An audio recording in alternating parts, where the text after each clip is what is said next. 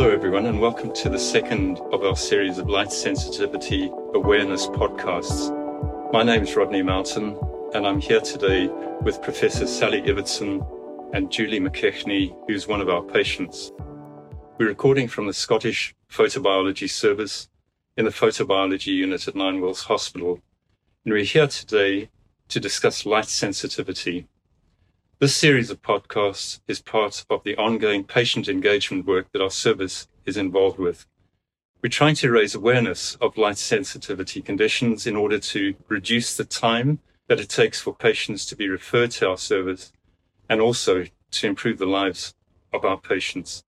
Let's get started and just with a few introductions, um, Julie, would you mind just introducing yourself? Yep, so my name's Julie McKechnie, and I've been diagnosed with solar urticaria for around three years now.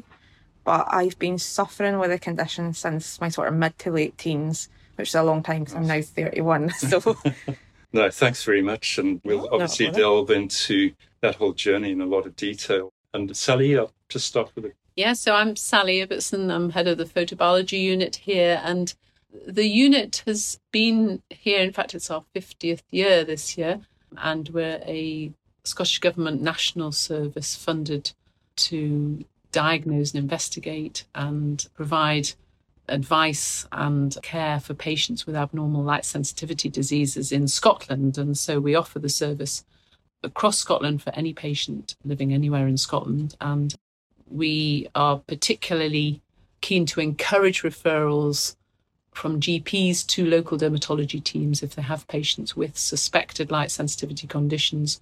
As with onward referral from their dermatology departments, we can investigate and help to make accurate diagnoses and therefore help with management and care of patients with abnormal light sensitivity.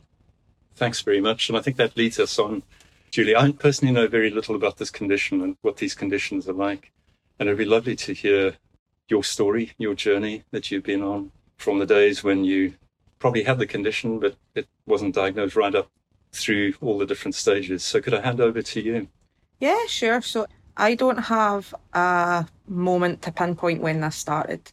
Some people do, they can remember it quite clearly, but for me, it was like a gradual sort of thing. Mid to late teens, and I knew so- something was going on. You know, I was always quite itchy and uncomfortable, and I could never quite whittle it down to what was causing it.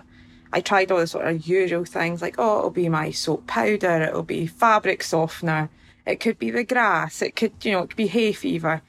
And it got to the stage where this was happening all the time. And I thought, I need to start narrowing this down. And at that sort of age, it was quite awkward. You know, everybody's going out and they're wanting to wear skirts and dresses and t shirts. And no matter what I wore, I felt rubbish and being red and itchy you were embarrassed. And I thought, enough's enough, I'm going to go and see a GP about this. And the first GP that I seen basically said, Oh, I've got no idea what's going on. They didn't really ask me any questions. They just sort of shrugged their shoulders. And I trusted them because, you know, they're the GP, you know. They just told me to go and try some over the counter antihistamines and see what happened. And of course, nothing happened. It didn't make any difference, but it put me off going back for a while. And a couple of years went by and I went, right, enough's enough. I can't live like this anymore. Going outside was miserable. And I'm a very outdoorsy person. I was always cycling or hill walking or camping. And I didn't want to do any of these things anymore. I didn't want to go on family holidays. They were miserable. And I went back and I seen a different GP and she was much younger. She was a registrar and she was covering like that day in the surgery. And she said, okay, she said, I think I'm going to forward you on to dermatology because I don't know what's going on here. But I feel like because she had obviously was still at the end of her sort of training, she'd maybe came across these things a bit more. And a couple of weeks later, I went to see it was Dr. Kenny Stewart at Inverclyde Royal, and he was fantastic. He asked me just a couple of questions. And he went, "Okay, I think you've got solar urticaria. Let's refer you on." And that was the first point where I felt I'm actually being taken seriously here and there might be an answer to what's going on. So after that, it was a couple of weeks and then I ended up here at Ninewells and we done the testing and I finally got some answers and that was at least 10 years from when the symptoms sort of started. So it's 10 years, you think? Yeah, easily around 10 years before I got any type of treatment that offered me some relief or even just an answer to what was going on. I know very little about the actual testing that gets done to make the diagnosis. I suppose I could ask both of you that question of the testing that you had by the team here. So we offer a wide range of different sort of light testing investigations, and they'll be tailored to the patient that we're particularly investigating at the time. And so the sort of real first mainstay is to take a really good clinical history yeah. and then the relevant examination. And then based on that, we'll often have quite a good idea of at least the likely possible diagnoses. So the main investigation that we use is something called monochromator photo testing, which is basically a fancy term for a piece of light kit that emits light across the whole sun spectrum. So it emits light in the ultraviolet part of the spectrum, the UVB, which is the sunburny bit, the UVA, which is the sort of light that's present on a sunny winter's day and comes through the window, and then also the visible light, which is there all year round. And so we deliver increasing doses of light at each of those wavelengths onto the back, which we know is most people's most so sensitive yeah. site. Yep. And we know what the background population range is for redness sunburning light mm. responses. So many of the light sensitivity conditions the reactions we'll be looking for is that redness, that sort of sunburn, that red spot at each of the wavelengths of light. And we'll do that main assessment 24 hours after the testing. Solar urticaria, which is one of the very rare light sensitivity conditions, is a bit different because in solar urticaria, it's very readily diagnosed because when we do the light testing, immediately within 15 minutes, in fact, most people within five minutes of doing the testing will come up with a raised, swollen spot at each of the wavelengths of light that the patient is sensitive to. So it's a condition that actually is often relatively straightforward to diagnose from the story if you are aware of it as a condition. Now, that in itself is a bit of a challenge because solar urticaria is actually very rare. So, your average GP will probably never see a case in their lifetime, and the average general dermatologist might see one or two cases maximum. So, we obviously are well versed in it because we're a, specialist unit, but it is a pretty rare condition. And in this condition, we think that in some way there's an altered immune reaction to light and light of specific wavelengths. And it's usually either the UVA light, so the light that can come hmm. through a window, or the light that's there on a winter's day, or as in your case, Julie, which we'll come on to, the visible light, which is, of course, present all year round that you can't avoid, yeah. that is just there. And we think that in some ways you mount a sort of antibody reaction, an immune reaction to that light hitting the skin, and probably there's a protein or a chemical in the skin that's altered in an immune it, and you get this raised hives like rash. But it can be very impactful because as soon as you go out in visible light, in your case, the patient will immediately start to get symptoms of itch, tingling, burning, redness, swelling on sites. I'm sure, Julie, you'll be able to share with us your story about how limiting it can be, but it can be very limiting. But it's a very easy to diagnose condition on light testing because the results are there immediately. So that's the mainstay light testing investigation we do. We do a range of other light tests and patch tests and allergy tests and sunscreen photo allergy tests and things as well. And also blood tests to rule out other rare light sensitivity conditions such as porphyrias or lupus. Okay, yeah. But the main light test is this fancy term, the monochromator light test. Okay, no, thanks so much. And, and just how does it affect you day to day, your family life, having fun? You like outdoorsy things? I have to think about everything I'm going to do in a day. From what clothes I'm going to wear to how I'm going to get somewhere, how long am I going to be outside. Even though I react to visible light, if there's a bit of cloud cover, I get a little bit longer because there's a bit more shade for me to hide in. And I've got to sort of think about all these little things when really I should just be able to up in the morning and go. I don't want to like have to think about, well, I need to wear long sleeves today. Is this fabric, you know, thick enough woven that I can wear it? Yeah, it takes up more time than it should, really. But if I don't think about these things, which I don't always do, and I do sometimes throw caution to the wind, I have a really rubbish time.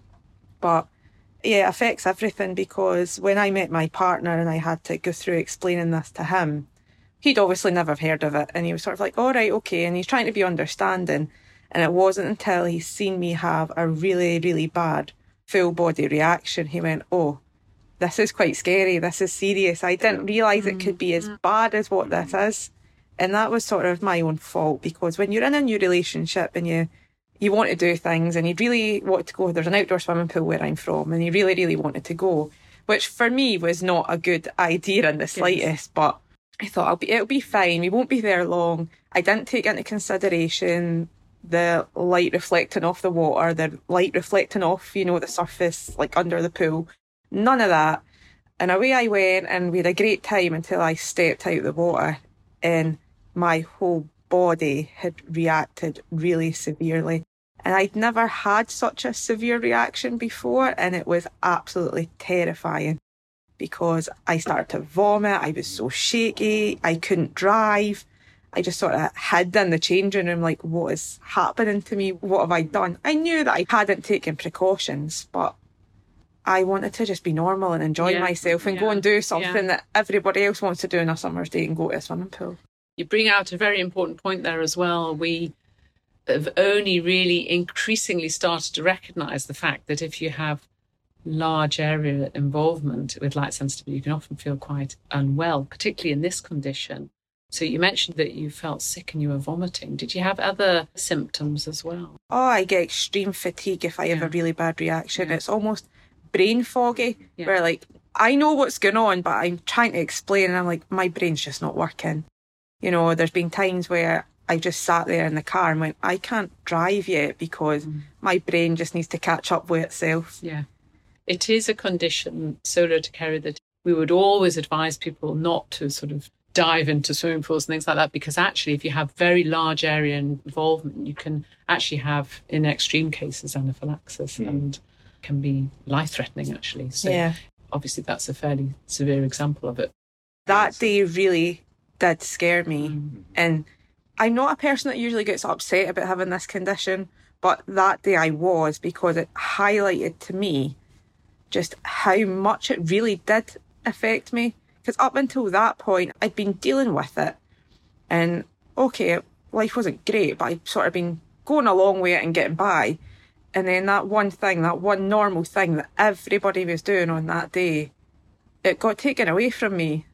And that's not something I could do again. If I want to go swimming, I'm head to toe in like a skin swimsuit, like mm-hmm. open water swimmers would use, because I mm-hmm. can't take that risk anymore. Does it stop you doing other things? It has done, but I'm trying not to let it now. I'm trying to find solutions and workarounds to let me continue to do the things I want to do. Did you travel abroad? I'd be very hesitant to travel abroad. I would like to, but I do worry about it. So I've not been hmm. abroad for about six or seven years. And this wasn't something that you had in early childhood. It was something that developed, is my understanding. Is that right? Yeah, I mean, my early childhood, we were always away camping, caravanning, outdoors all the time from early morning till late at hmm. night. If it'd been then, they would have knew something was wrong, but nothing, absolutely nothing. Even my mum and dad were like, Oh, you're always outside, Julie. It can't be that. Because it came out of nowhere. You know, it just mm-hmm. started happening. So you don't remember an exact moment when it happened? No. No, no. I suppose with it being in childhood. Interestingly, in this condition, when patients develop it in adulthood, they often, it's one of the telltale signs, they'll come to clinic and they say, at 10 o'clock on Saturday, this started, or they can really, really, really closely pinpoint the exact day and time when it started. I mean, I think in your case, obviously, because it's yeah. so long ago. I can't really remember. Sometimes I sort of wish I had that because I think I'd have chased it up sooner. Yeah. But I didn't know, you know, and I was so sure, oh, it'll be something else. It'll be, like I said, washing up powder or fabric softener or all the mm. usual suspects mm. when you're that sort of age and your skin's starting to act a bit funny. Mm-hmm. And Julie, the sort of information on the condition, you know, any of us when we have something wrong with us, we often go to the internet and have a look for information on what's wrong. What have you found out there? Very little. Very, very little. I mean, when Dr. Stewart had said that I think this is what it could be, I'm going to refer you on, but in the meantime, here's some information. Even he had very little to actually give me in print format because there wasn't that much out there. And he did say this is something that we are looking into because even we don't know that much about it. And I was the second person he'd seen in 20 years. At that time, I thought, well, if someone like him can't find that much information, what am I going to find on the internet? There was very, very little. And some of the stuff that there was suggested that it was very easy to treat. You know, it was slap on some sunscreen, take a couple antihistamines, and you'll be fine. Well, I'd done all that and mm-hmm. it didn't work. And then there's a great group on Facebook, which is fairly recent, and that's been really, really good because it's people sort of all over the world who are suspecting or have been diagnosed with the condition and sharing information that they're finding. It's nice to know it's not just you. I mean, there's people in there who have been here to Ninewells and known that there's other people in Scotland that are nearby that have been through it. It's weirdly comforting because at first I thought, I've never heard of this and now I've got this and I know nobody. There's nobody I can talk to about this. But that's not true now, so. Well, that's good. And we have started now on the back of sort of trying to understand more about light sensitivity and its impact, started doing patient engagement events. Pre pandemic, we had one that was in person at the V&A here in Dundee, and then the pandemic hit, and they've all been virtual ever since. Yeah. And we have found that patients have really liked that. And for those very reasons, it, it allows you to sort of share stories in a sort of controlled way with people who've yeah. similarly affected. And it can be anything from sharing stories about the psychological impact of it through to where to get the best sun protective clothing or is Tesco or Asda's sun vests yeah, better than the other sort of thing. So you know, what strategies have you developed to protect yourself? Because it's visible light that triggers me, clothing sort of is your number one outside of the fexofenadine that I take. How much does that help, do you think, the antihistamine? It buys me some time when I'm outside. It doesn't eradicate anything, but it definitely buys me time. It enables me to be outside. Mm-hmm. So you take that every day? Yeah, I take two of them every day. day. Um, I tried Montelukast as well, but that didn't really work for me. Mm-hmm. And I've got the Dundee cream as well, but you know it's quite thick and gloopy, and it's not always practical depending on what you're wearing. So I don't always use it, but when I do that, is a big help. But for me, it's clothing. Clothing's the main factor. And very specific about the type of clothing. Yeah. So what I've got on today, obviously people can't see, but I'm wearing a jumpsuit and it's black with white polka dots on it. In the past, if I'd taken this off, you would see where the white polka dots are would be little red dots all over my body. It would be very, very clear. If I wear sandals, you could see the strap marks of where the gaps in the sandals had been. So I've got to really think about what fabric I'm wearing, how much light can get through it. So I'll be standing there in a shop pulling things in all directions. Can I see through that? No, that'll be okay. How much coverage does it have at the neckline? It's difficult. Really it's... important. Is there a measure for clothing? Well, there are. There are. Yeah, UPFs sort of. So there are you know clothing protection factors. What we have found that is it's the weave of the clothing mm. that is the most reliable guide. So if you do what you do and hold it up to the yeah. light and you can see through it, it won't protect mm-hmm. you. For any given fabric, a dark colour will protect around oh yeah white's out yeah, of the question yeah, for yeah. me unless it's got a very large print with white in it. I can sometimes get away with that but white in general a white t-shirt would be a no-go for me. And you have to also watch with swimwear and things like that so the rash vests and things if you wash them with serial washing they lose some of their protection as well yeah even just clothes in general once they start to stretch past a certain point they're they're of no use to me anymore. We do sometimes have patients come and they've spent an absolute fortune on branded sun protected clothing.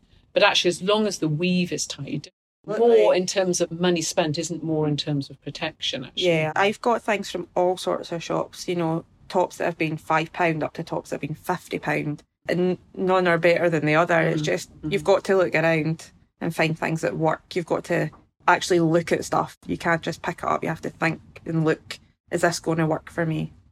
Since I've had the UV treatment, mm-hmm. like the top that I'm wearing today is quite stretchy, but I've built up that little bit of tolerance now that this isn't too bad. I can get away with this, but without that, even this long sleeve top would have been a a no go.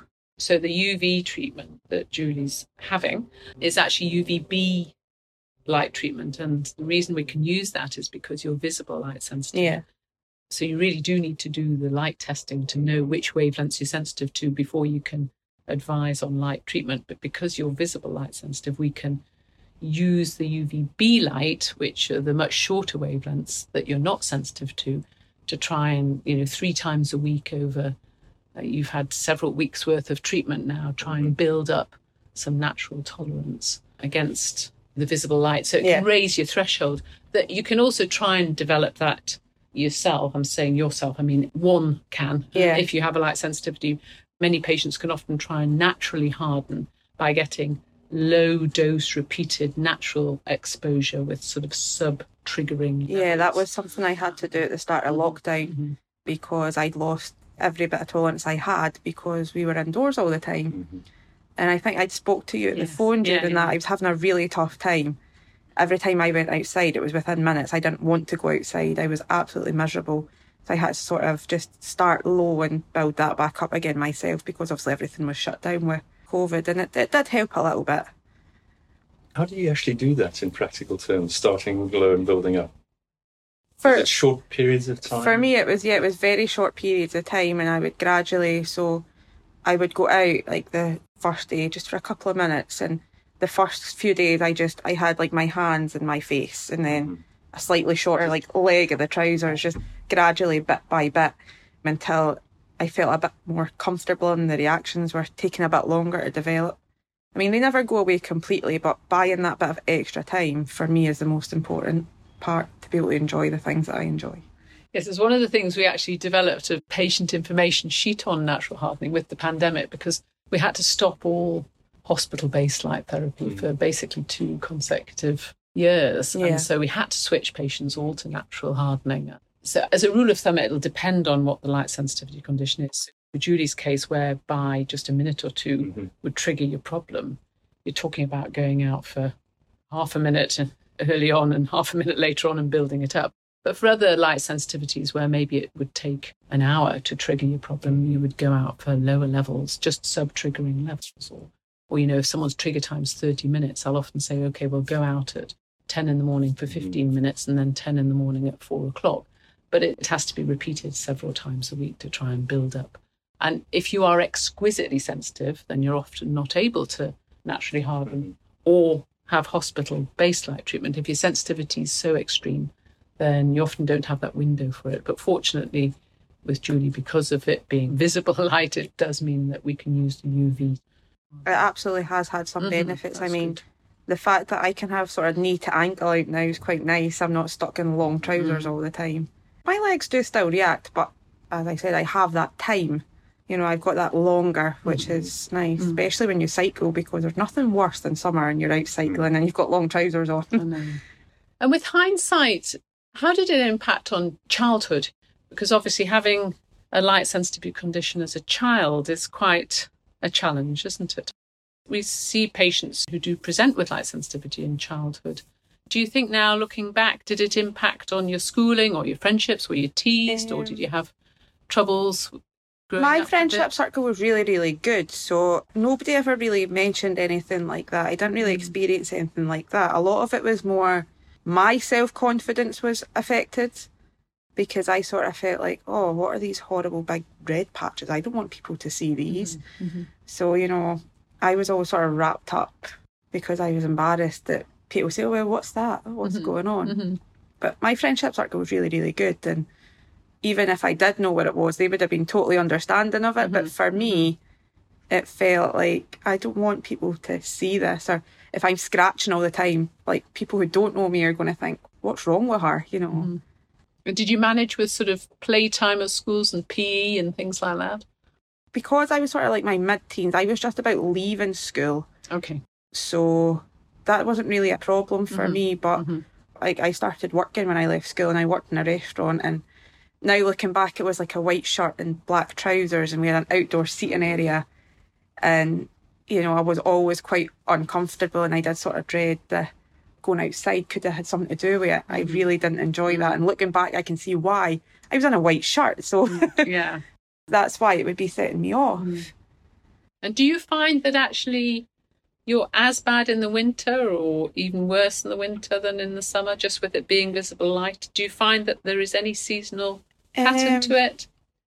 if it's one of those winter days where it's quite frosty and hmm. the lights sort of bouncing off the ground or if there's snow, I find that can trigger me quite badly. Mm-hmm. If it's a sort of dull, cloudy day where everything's a bit more shaded, it's not as bad. Hmm. But in general, I do react sort of year round. I don't really get that much respite from it. Are you all right with artificial lighting? Yeah, I was, was going to ask, just in this room. Yeah, for the most part, but part of me wonders if that's just tolerance from always sort of working mm-hmm. mostly indoors and mm-hmm. obviously at home. There was one point where when we moved into our house and we changed the light bulbs, they set me off straight away and we changed them straight back again. Mm-hmm. And for some reason, whenever I get on a train, the lighting on the train will always set me off, mm. which is a strange one. It's very specific. I, I don't know why. And there's been the odd time in restaurants where the sort of lighting in that restaurant has triggered my hands. But thankfully, it's not too bad. It's not something that causes me as much bother as sort of natural light from outside. Yes. Or do you ever, for example, get your nails done? Gel Once. nails with the hardening. Yeah, I, I tried that once and my hands were on fire. So it, yeah, it, yeah. It, it didn't happen again. It was for a wedding. And I sort of, I knew that this might happen. But I was a bridesmaid and didn't want to let my friend down. So I thought, well, I'll try it anyway. I had a nice sort of line from where like my fingers were sort of under the light. The rest of my hand was white and my fingers were screaming red and itchy. See, once you start to probe, it does invade all aspects So of life, aspects. really, and you've obviously It grown does. great resilience with it all. It does. I mean, there's times where I think I'd love to wear that outfit or I'd love to do this. And I just got to accept that I can't, or if I want to, I need to find a way to make it work. Mm-hmm. Because the times that I do just go, oh, stuff it, I'm doing it anyway, I will regret it and I will be uncomfortable. And it's probably not always the safest mm-hmm. option. And do you overall feel that it's got better, worse, or stayed the same throughout your life? I think it's changed. There's been periods where it's been really quite bad, but that sort of through lockdown, the first part of lockdown was horrific. But then I'd had no exposure. I wasn't going anywhere. I was either in my house or at work.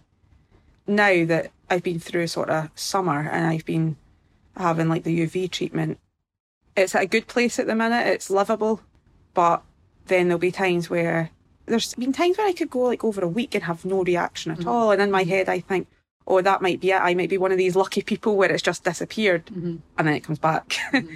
so it's it, it's quite variable, which is also makes it frustrating because you don't always quite know what you're going to get that day.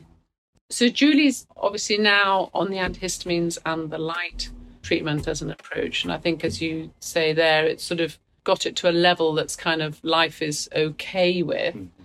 But obviously, if that became not the case and you Yeah. needed something else, then there are other treatments that mm-hmm. we can offer over and above, such as immune suppressing tablets, or there is also a biologic drug called omalizumab, which blocks the receptor that we think immune reactions involved with in Yeah. this condition.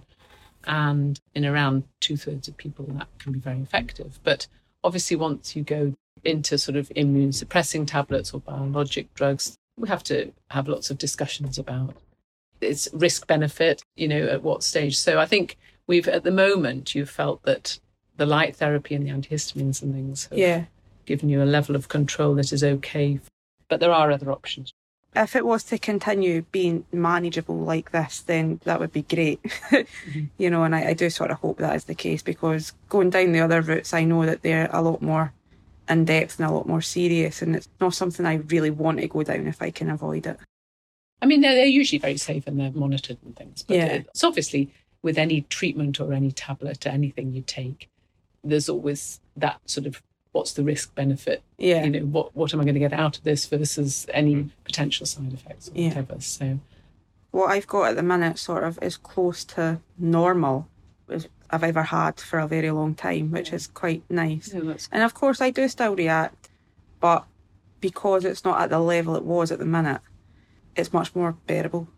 Yes.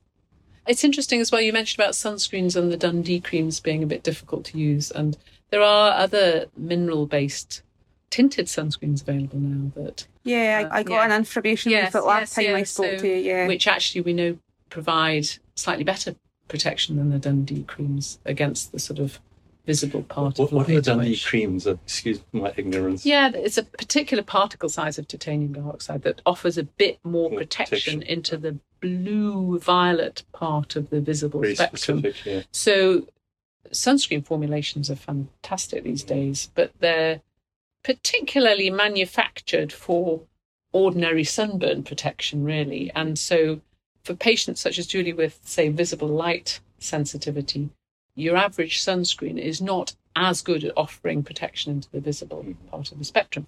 And actually, historically, sunscreens that do offer protection into that visible part of the spectrum are cosmetically quite difficult to use Yeah. because they have high concentrations of titanium dioxide. They reflect off light. They're white. Oh, They're Yeah. thick. they're Yeah, I sort of apply. liken Dundee creams, Yeah. but like tinted Yeah. Sudocrem in, in that respect. yeah And so for a long time, Dundee creams have been the only really available sunscreen that provides that extra bit of blue visible light protection. Mm. And they're available on prescription through Tayside Pharmaceuticals. So, you know, just for normal sunburn, you wouldn't use Dundee creams. But if you also need additional protection against visible light, then Dundee creams can be very helpful. But with formulations of sunscreens coming on, there are now, you know, this visible range of mineral tinted sunscreens. So the improvements all the time in the Yeah, in yeah, the creams yeah. and things. Yeah, I've noticed that. I think a lot more people are becoming sort of sun savvy these days. So Yeah. companies are wanting to jump on that and provide these things that people now want, whereas before it was just, oh, well, this protects against sunburn. Whereas I think people are being a bit more aware of how dangerous the sun can actually be. No, that's right. And I think there's a move towards sunscreens providing better visible and long UVA protection for the anti-aging effects as well, because obviously in terms of the market, the you know protection against sun-induced aging, there's big demand for that. So formulations have really, really Yeah. moved on. And they're also providing some tint to them, which does allow you, say, for example, using on your face to have a colour match rather than just having a white. White, yeah. yeah, when I first got um, Dundee cream, it was quite I quite mean, they are interesting colour trying to tinted. to. The Dundee yeah. creams, there's three colour tints. So the Dundee creams are better than some of the other sort of historically thicker, whiter sort of reflectant products. But they're still sometimes not the easiest to use. No, I find if I apply it with like a sort of fluffy makeup brush, it kind of blends it in a bit better. Yeah. I've set it with like a translucent powder over the top just to keep it there because throughout the day it does stick Yeah. to things. And you know, if I had on my legs and I was sitting on someone's leather sofa and you, you stand up Yeah, and you think, yeah, oh my goodness. I think sunscreen's very individual as well. I mean, so it's great to have choice with sunscreens because some people swear by, for example, Dundee creams. Other people find they're difficult to use, and I think it's like moisturizer. It's, Yeah. it's sort of you know yeah, I mean the Dundee cream does work for me, but Yeah, my yeah. preference would be something much easier to put on. yeah. Julie, this has been absolutely fascinating listening to the journey that you've been on. Were there any things that we've not covered in this conversation that would, do you think might be useful to other people who might have the condition or It's always worth pushing to be referred on yeah. to a dermatologist and sort of standing your ground with because it's something that I wish I did. And I was angry that it took so long for me to be sort of diagnosed and get some answers. But when you get diagnosed and you learn how rare this actually is, you can see why people haven't heard of it. You can see why people are hesitant with treatments because they don't know. They've never came across it before. And I can't be annoyed at someone not able to treat something they'd never heard of. because it's so rare? Yeah, because it's so rare. So mm. I would always like encourage people if they suspect that they have a sort of light sensitivity, just ask for that referral. You know, don't be afraid to say, mm-hmm. I think something else is going on here. Mm-hmm. Because now that I've had a diagnosis and there is sort of treatments happening, my life is much better. Because my life before wasn't normal. Mentally, it was quite draining. Whereas now, I understand what's going on so I can live my life a bit better. Mm-hmm. yeah Can I ask just as a, a final point as well about vitamin D? Do you take vitamin D? Yes, I mm. do. Because when I came here a couple of years ago and got the initial testing done, my levels were very, very low. Yeah. And now that with the supplements, obviously they're much higher, they're much more in the sort of normal level. I do think maybe that does help a little bit as well. Yes, yes. Because vitamin D, that's something that, you know, just by virtue of living in Scotland, there's a fairly high prevalence of vitamin D deficiency. And the reason for that is because the main source of any of us getting vitamin D is through the effects of UVB light on the skin, you know, the sort of sunburny bit of the sun. And so for patients living in Scotland who also have light sensitivity and are yeah. sun avoiding, you know, the chances of vitamin D deficiency are very low. It's a vitamin that is very hard to get through the diet. So you have to eat really sort of industrial amounts of things like oily fish to get decent levels through the diet. So we'll very often recommend vitamin D supplements. And people with solar urticaria specifically seem to be very at risk of vitamin D deficiency. I think the reason for that is because you have your symptoms so quickly with exposure. You don't need an awful lot of UVB to get vitamin D levels, but in solar urticaria, because you are so sensitive, you are out of the sun. Yeah. Some of the other light sensitivity conditions where maybe the symptoms take an hour or so to be triggered, they've often had enough exposure to get their vitamin D production. But in solar urticaria, we do know that most people with solar urticaria will have very low vitamin D levels. Yeah, I was very deficient at first when I was first tested. Mm-hmm. Yeah. We check that once a year usually. Yeah. Thereabouts. Yeah, it was done not long ago, actually. Yeah. yeah. The light therapy will help with that as well. Yeah, it's give me a, a, bit of a colour as well, actually, which which is nice after so many years of being pale. Yeah, would either of you like to add in anything else? Any other thoughts and ideas, Sally or Julie? We're just very grateful, Julie, for you coming along today and doing this podcast because you're obviously very resilient about it and you've had this light sensitivity for such a long time but you really have highlighted that when we probe into it that actually there's all sorts of aspects of life that it impacts on yeah i mean that's why i'm so happy to talk about mm. it because people who haven't heard of it don't quite understand the full mm. scope of what it is it's not just about avoiding sunlight it's so much more but also like there's not that many people like well, there's people like me who didn't know anyone else with this, and I think it's mm. important that they hear somebody saying what it's really like, and they can maybe relate to it a little bit, you know, and know that it's not just them. Yes, no, that's right, and I think what you said, you know, so for anybody with symptoms where they think they have light sensitivity, you know, do go and see your GP, and some of the light sensitivity conditions are quite common and are easily diagnosed by the GP and managed, but if not, then they will be referred up to local dermatology and then the local dermatologists will refer on in Scotland, that will be here, to the photobiology unit here. And we're always delighted to accept referrals. Yeah, I mean, from the minute I got referred to Dr. Stewart at Inverclyde, from there to now, everything's been great. I mean, it's been nice to be taken seriously and have people who absolutely understand what's going on and getting that little bit of hope that there is something we can do about this. Whereas before I didn't, I thought this was it. I'm, I'm stuck with whatever this is forever. Actually getting a diagnosis to and being able to think, okay, I'm, I'm not crazy. Like I do have a condition. There is answers. There is people who can help me.